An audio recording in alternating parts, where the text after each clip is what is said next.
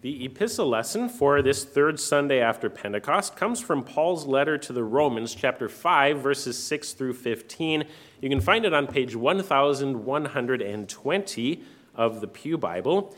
In this lesson, the Apostle Paul teaches us the depth and the cost of God's love. And this is the core of the Christian faith.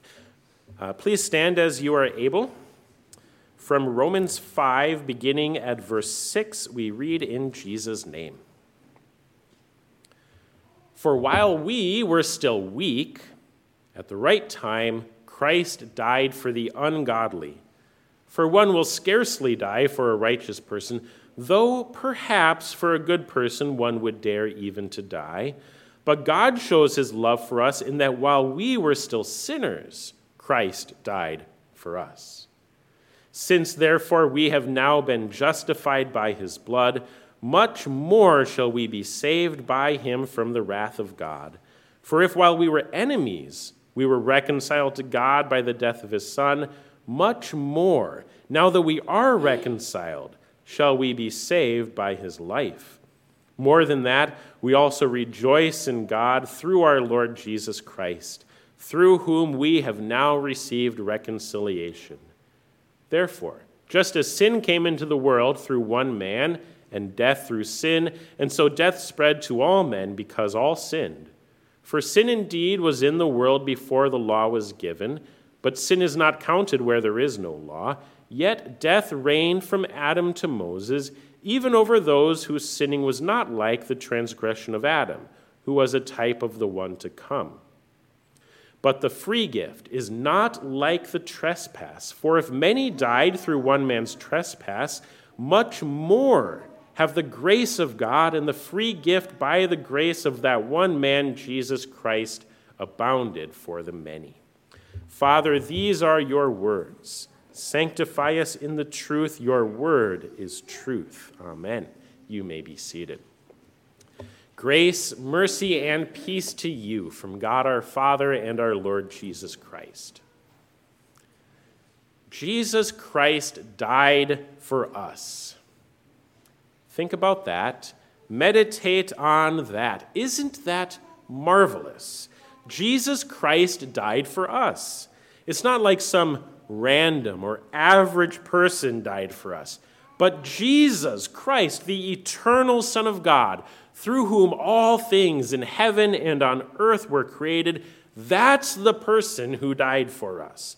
The perfect, righteous, eternal, and all powerful Son of God. He is the one who took on human flesh, suffered intense anguish, and died for us. Now, if someone that awesome would sacrifice himself for us, what does that say about us? I mean, if Jesus is going to purchase us with his holy and precious blood, we must be really remarkable. We must be really good. We must be really valuable, right? Or, and this is the other way to go, not. now, don't get me wrong about this. We are intensely valuable to God.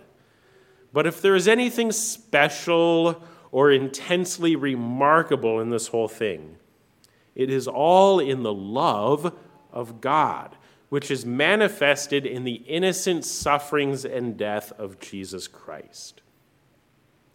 We should not really determine our goodness based on how much God loves us. We might do that with other humans, and that formula might work with other humans, but it does not work in the sight of God. In the sight of God, goodness or righteousness is determined by the law. Consider yourself in the light of the Ten Commandments. When we consider ourselves in this light, we see that there are many things, things below God, that we have put in the place of God, that we have feared, loved, and trusted in above the one true God. And that violates the first commandment we see that we have often misused his name, and we have not called upon his name first in every time of need. We have not prioritized worship or his word, and thus we have not received the gift of rest that he desires to give to us. Or consider yourself have you dishonored your parents? Have we hated or hurt our brothers and sisters? Have we lusted for someone who is not our spouse or been unfaithful to our spouses? Have we stolen or taken property that is not ours, even under the pretense of a legal right? Have we lied, slandered, or gossiped? Have we even desired someone or something that does not belong to us? These are the Ten Commandments. And if you really want to know if you are righteous or sinful, good or bad, consider yourself in the light of the Ten Commandments. Here we see that we are not righteous. We are not good. We are sinful and deserving of God's wrath.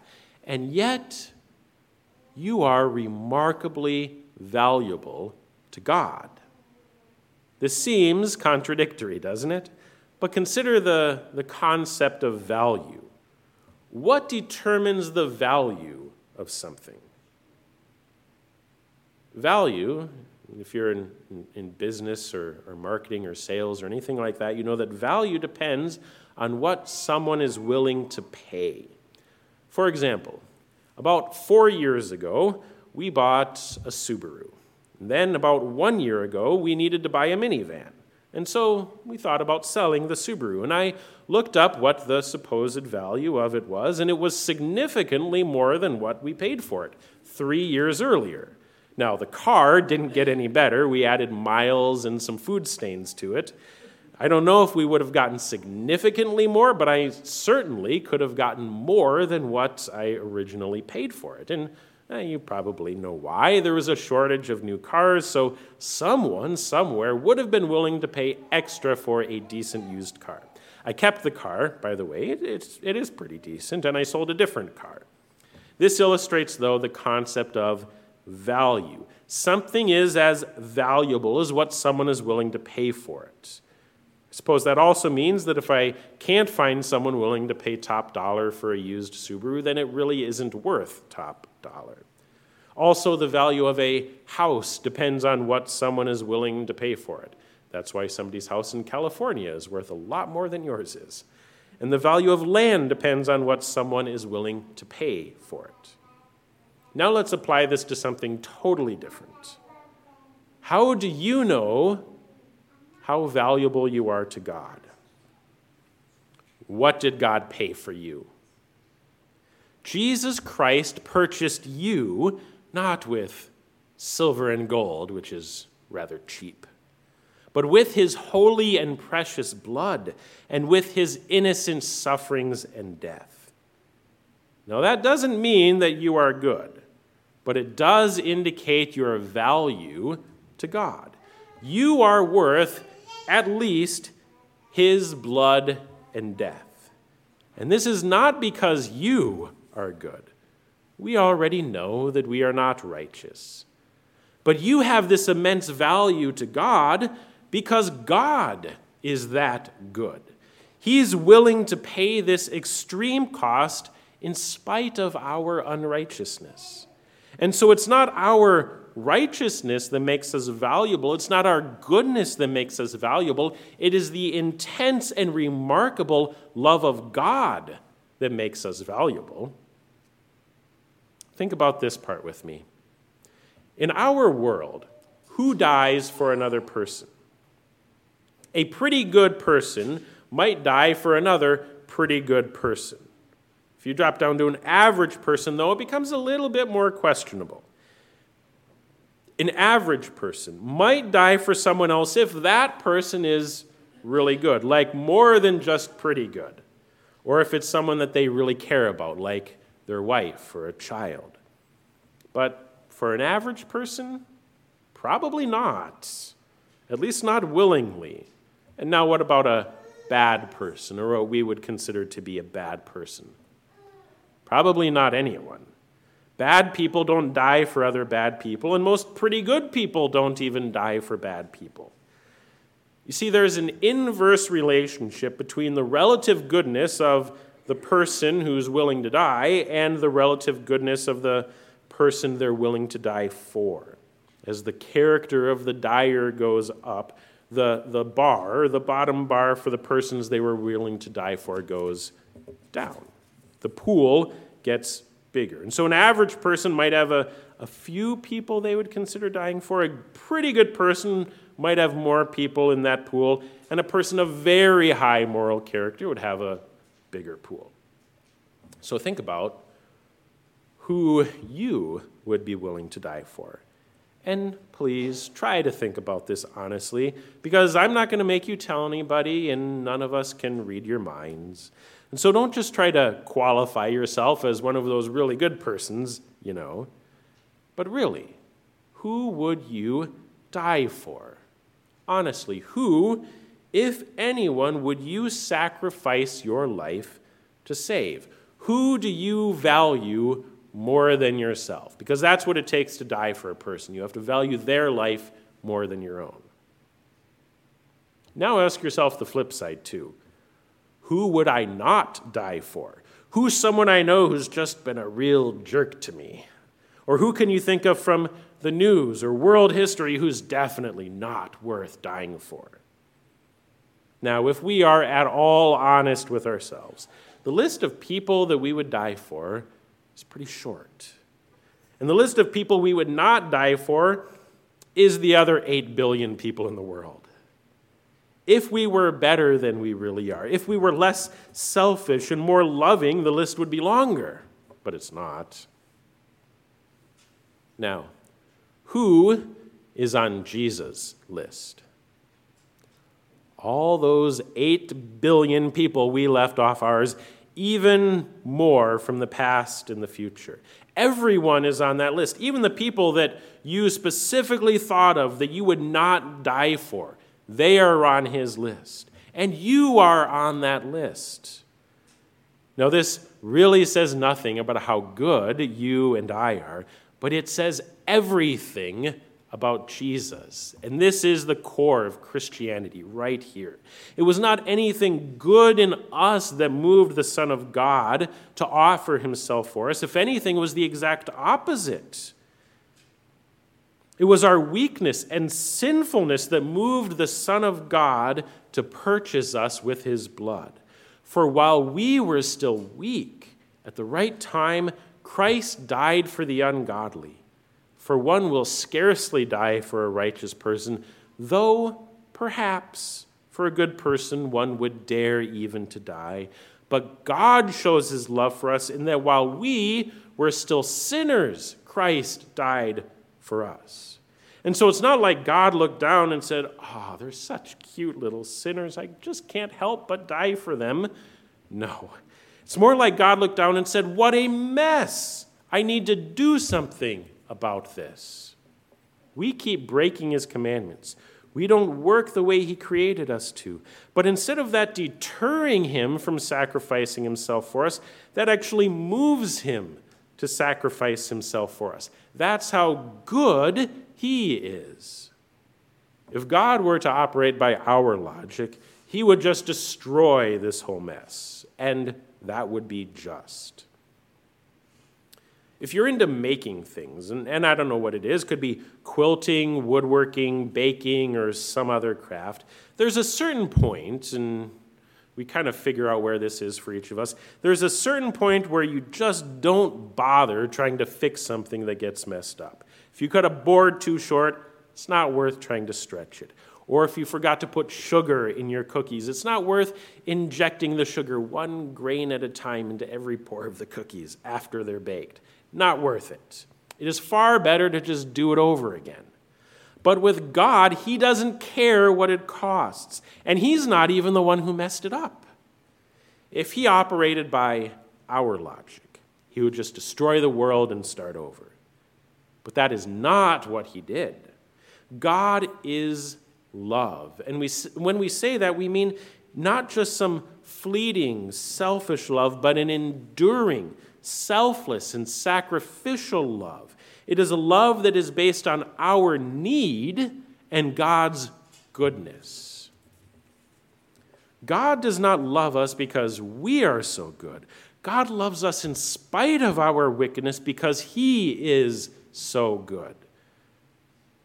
We have moments throughout our lives when we feel unlovable, we feel condemned. Now, that's different than godly conviction. The Holy Spirit convicts us of sin so that we will flee to Jesus for forgiveness. But I'm talking about when we feel condemned. That's when we feel like God can't love us anymore. That is despair, and it comes from the devil, not from God. And when you have those moments, ask yourself this question How good is God? Is he good enough to still love me? Because if God can't love you anymore, that means that there's a limit to his goodness. Is God's goodness limited? Is that really what we think? Is that what we want to confess about God? If that's what you confess, if you think that he can't love you, that's a false confession. God loves us not because we are good, but because he is good. That is the whole basis for his love. Now, if any of this sounds strange or backward or just different to us, perhaps we should reconsider the way we think of love. Love is not God's feelings of affection for us. Contrary to our common usage of the word love, the biblical word love does not really describe God's emotional feelings for us. Now, certainly, God does have emotional feelings for us, and this is expressed in the biblical word compassion. We even saw that in our gospel lesson today. When Jesus had compassion on the people because they were like sheep without a shepherd, he had a deep emotional feeling of compassion for them.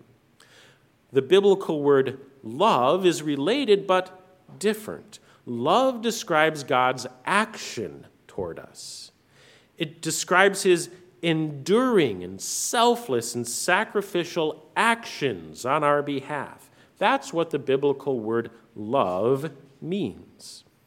And this, by the way, is the same meaning the Bible uses when it calls us to love our neighbors. It's the word used when it commands parents to love their children. It's even the same definition used to describe the love between husband and wife.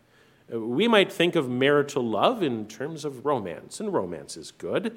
But if you have ever been married for more than a day, you know that there's sacrifice involved. When the scripture says, Husbands, love your wives, it doesn't mean just have some warm, fuzzy feelings for them. It means sacrifice yourself for her just as Christ loved the church and gave himself up for her.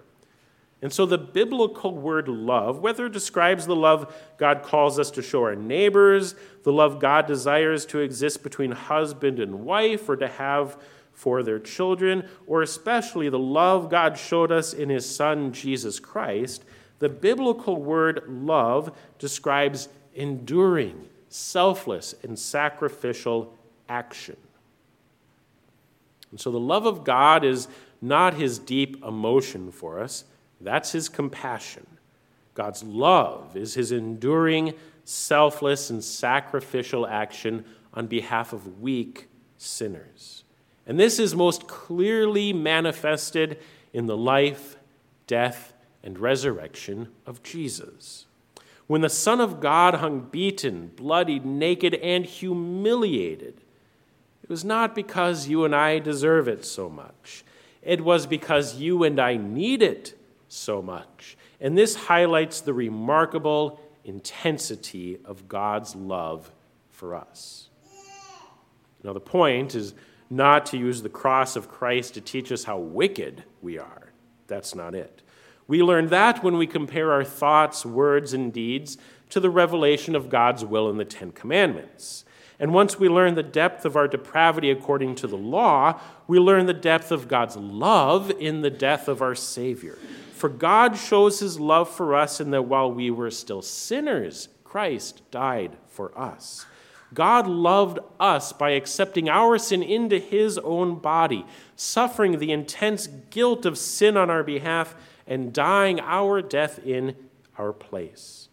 This is how God loved us, and this is how we are declared righteous. And so the Apostle Paul goes on if while we were enemies, we were reconciled to God by the death of his Son, much more now that we are reconciled, shall we be saved by his life. Now, what does that mean? I'll tell you what it doesn't mean first. It does not mean that Christ's death was not enough. It's not like his death did part of it and his resurrection did the rest of it. By no means. Our reconciliation to God was completely accomplished by Christ's death, even before his resurrection. But, and here's the, the beautiful part if we have such hope in the dead Son of God, how much more hope do we have in our crucified and risen Savior? For if he has risen from the dead, we know that his sacrifice has been accepted. And more than that, we know that Christ has defeated death and opened eternal life to us. And so we shall be saved from all enemies, not just sin and the devil, but even that dreadful enemy of death. This is God's gift to us. This is the deep, enduring, selfless, and sacrificial love of God for weak and ungodly sinners. For God shows his love for us in that while we were still sinners, Christ died for us. And so we are reconciled, justified, and saved, all by the loving action of God. Praise God, the Father, Son, and Holy Spirit. Amen. And now may the peace of God, which passes all understanding, guard your hearts and minds in Christ Jesus. Amen.